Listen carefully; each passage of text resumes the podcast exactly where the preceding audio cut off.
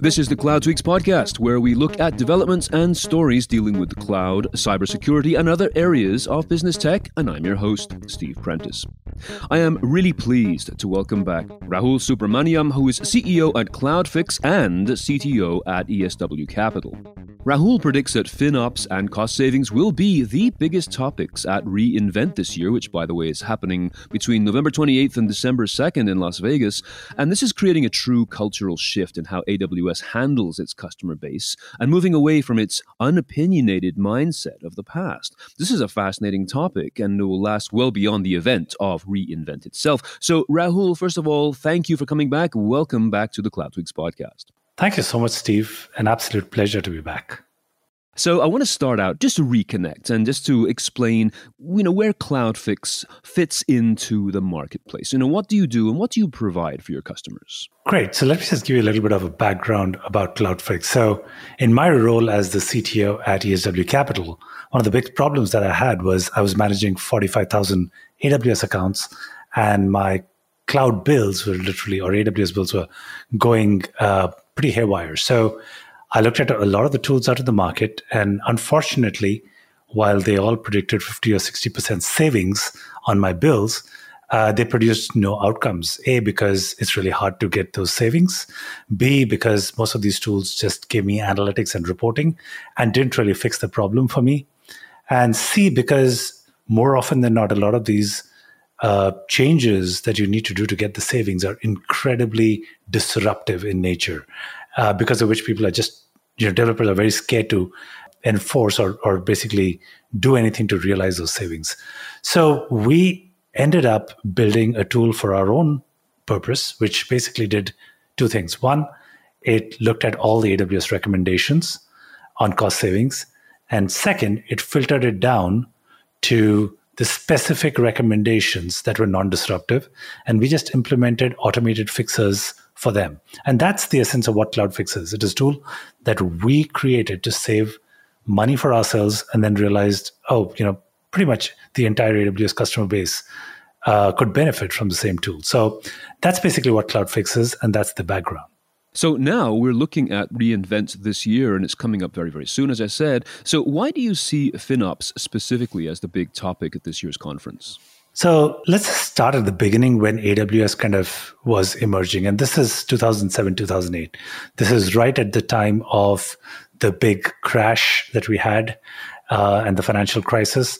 Now, at that particular point of time, AWS came out, you know, blazing guns saying they wanted to be the plumbing for the internet because everyone was looking for something that would allow them to be agile, efficient, get onto the internet because that was the future.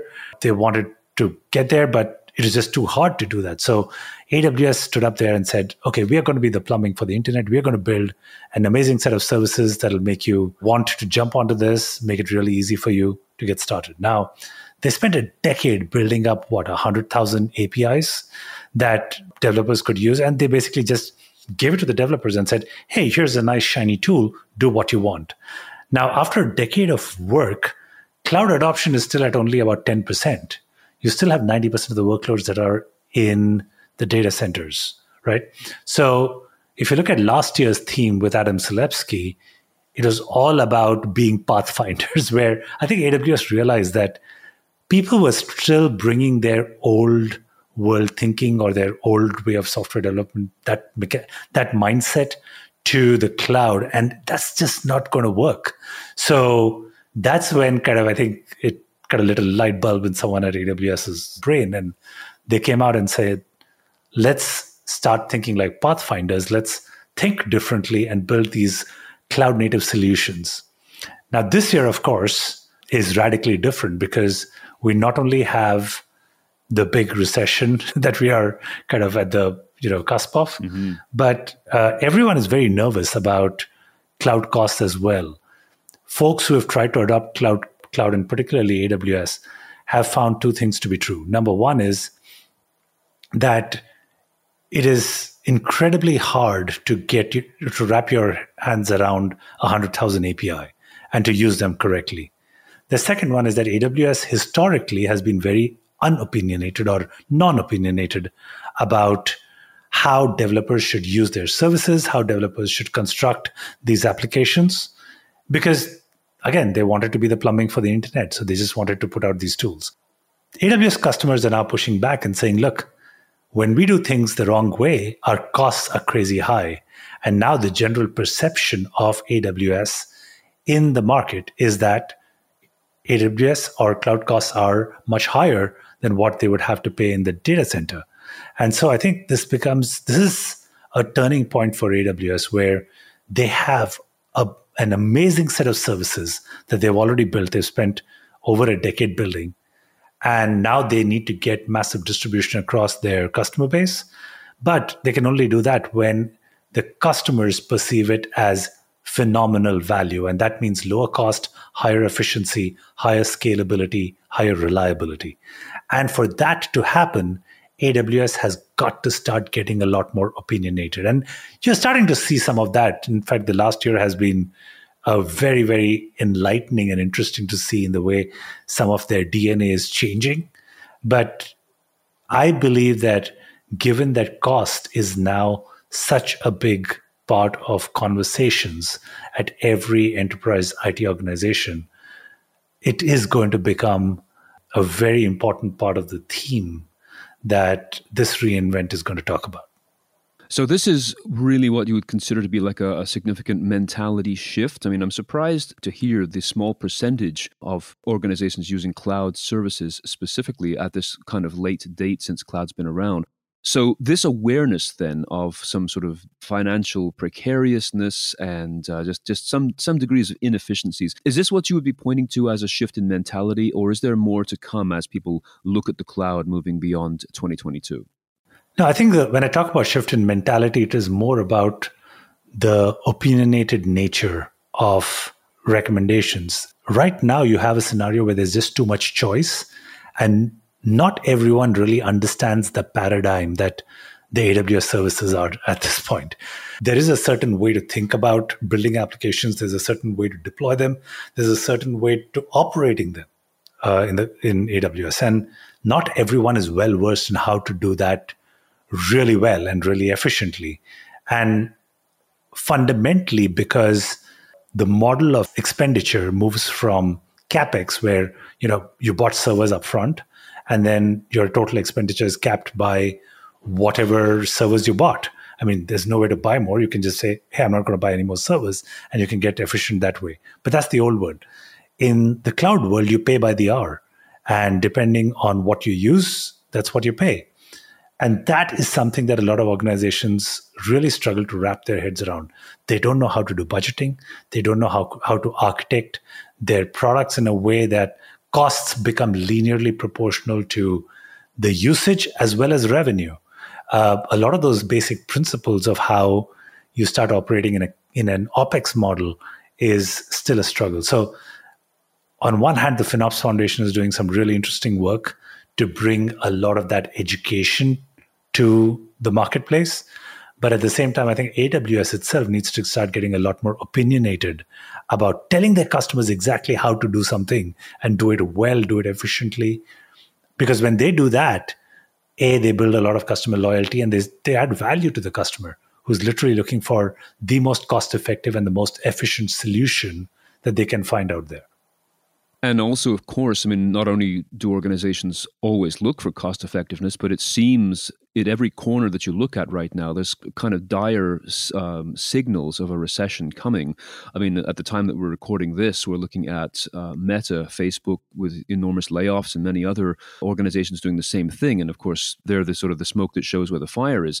So given that there's no secret that this recession is kind of imminent, and this may be leading companies to focus even more so on cost savings, maybe beyond just the ideal you're a proponent of cost optimization. So, is there more we can add to this in terms of what this would mean, given that we uh, perhaps are moving into a different era? We've come through the COVID or peak COVID period, and now we're dealing with the repercussions of that. But are you seeing this as a different era in which these strategies and the need for AWS to become more opinionated is moving into, uh, let's say, a new scene, a new chapter in our history?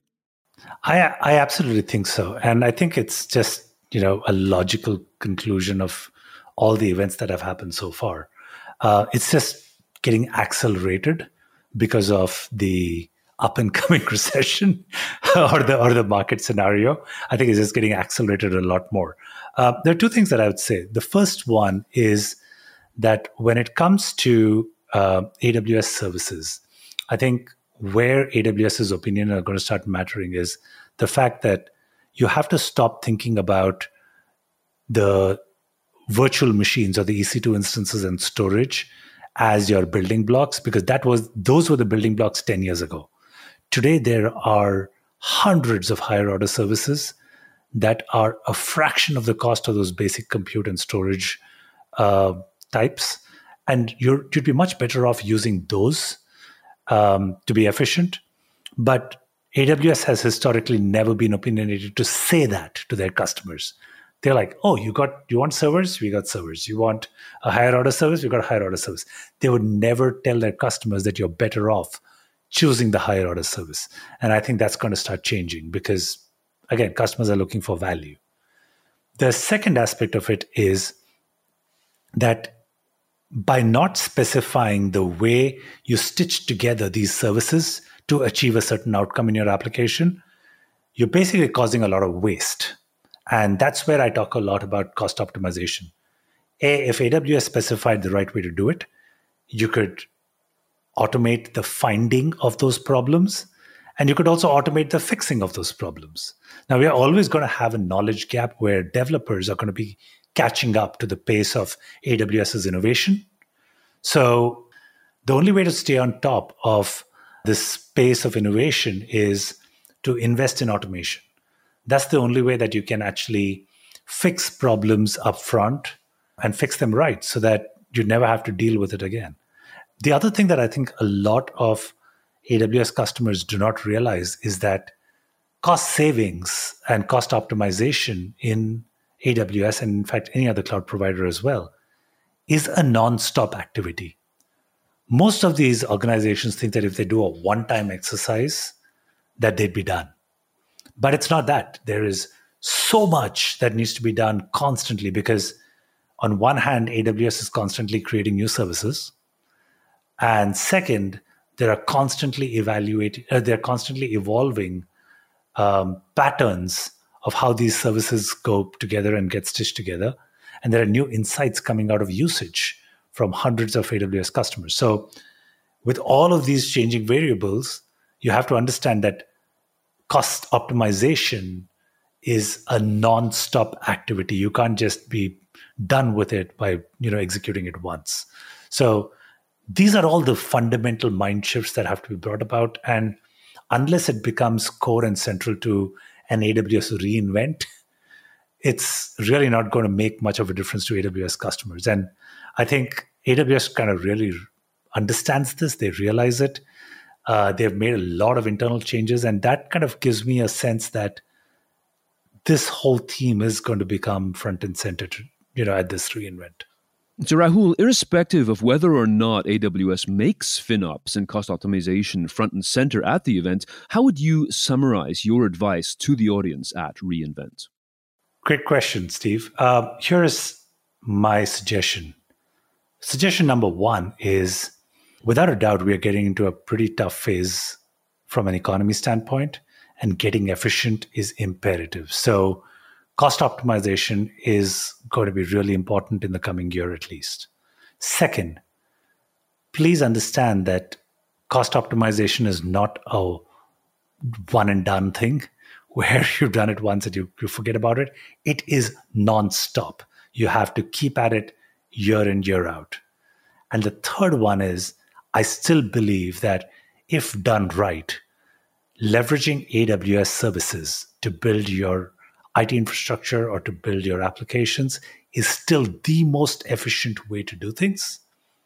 So get on top of it, understand it better, understand the paradigm so that you're operating in AWS in the most efficient and cost effective manner. Obviously, you have a lot of information to share with your audience and with your customers and with potential customers. So, where can people find you to learn more? So, Steve, there are three ways that the audience can come and interact with us and meet us. The first one is, of course, I am doing a lightning talk on November 30th, the Wednesday at 5:35 p.m. This session is called PRT 086, and the title is Nonstop Ways to Find and Fix AWS Recommended Savings Opportunities. Please come and attend. I'm going to try and make this as interactive as possible, and we'll try and address any questions. The second one is that we are going to be at the Aurea CloudFix booth on the show floor. So please come and meet a team. We have amazing, you know, set of folks who are going to be at the booth. Come say hi to them, and you can also meet us over there. And then lastly, we have our podcast called AWS Insiders, where we're going to be bringing you a lot of information, a lot of th- stuff that's happening on the show floor as real time as possible. So please stay tuned to AWS Insiders. It's available everywhere that there's a podcast that you can find it. So yeah, come and say hi if you're around and spot us at the show floor. I look forward to catching up with you. Well, Rahul Subramaniam, this has been, again, a fascinating conversation about a very valuable and important component of an, any organization's financial future as well as their data future. So, I want to thank you very much for joining us here on the Cloud Tweaks podcast. And uh, people can also find out about you at cloudfix.com. So, Rahul, thank you very much for joining us here today. Thanks for having me, Steve. It's been an absolute pleasure. And as for us, you can also check us out at cloudtweaks.com and follow us on Twitter at cloudtweaks. Uh, if your company is looking for some great exposure to thousands of decision makers in the IT, cloud, and related industries worldwide, please do get in touch. We can craft a campaign that will get you noticed through our website, social media, and newsletter channels, all of which enjoy substantial readership. Until next time, I'm Steve Prentice. Stay safe, and thanks for listening.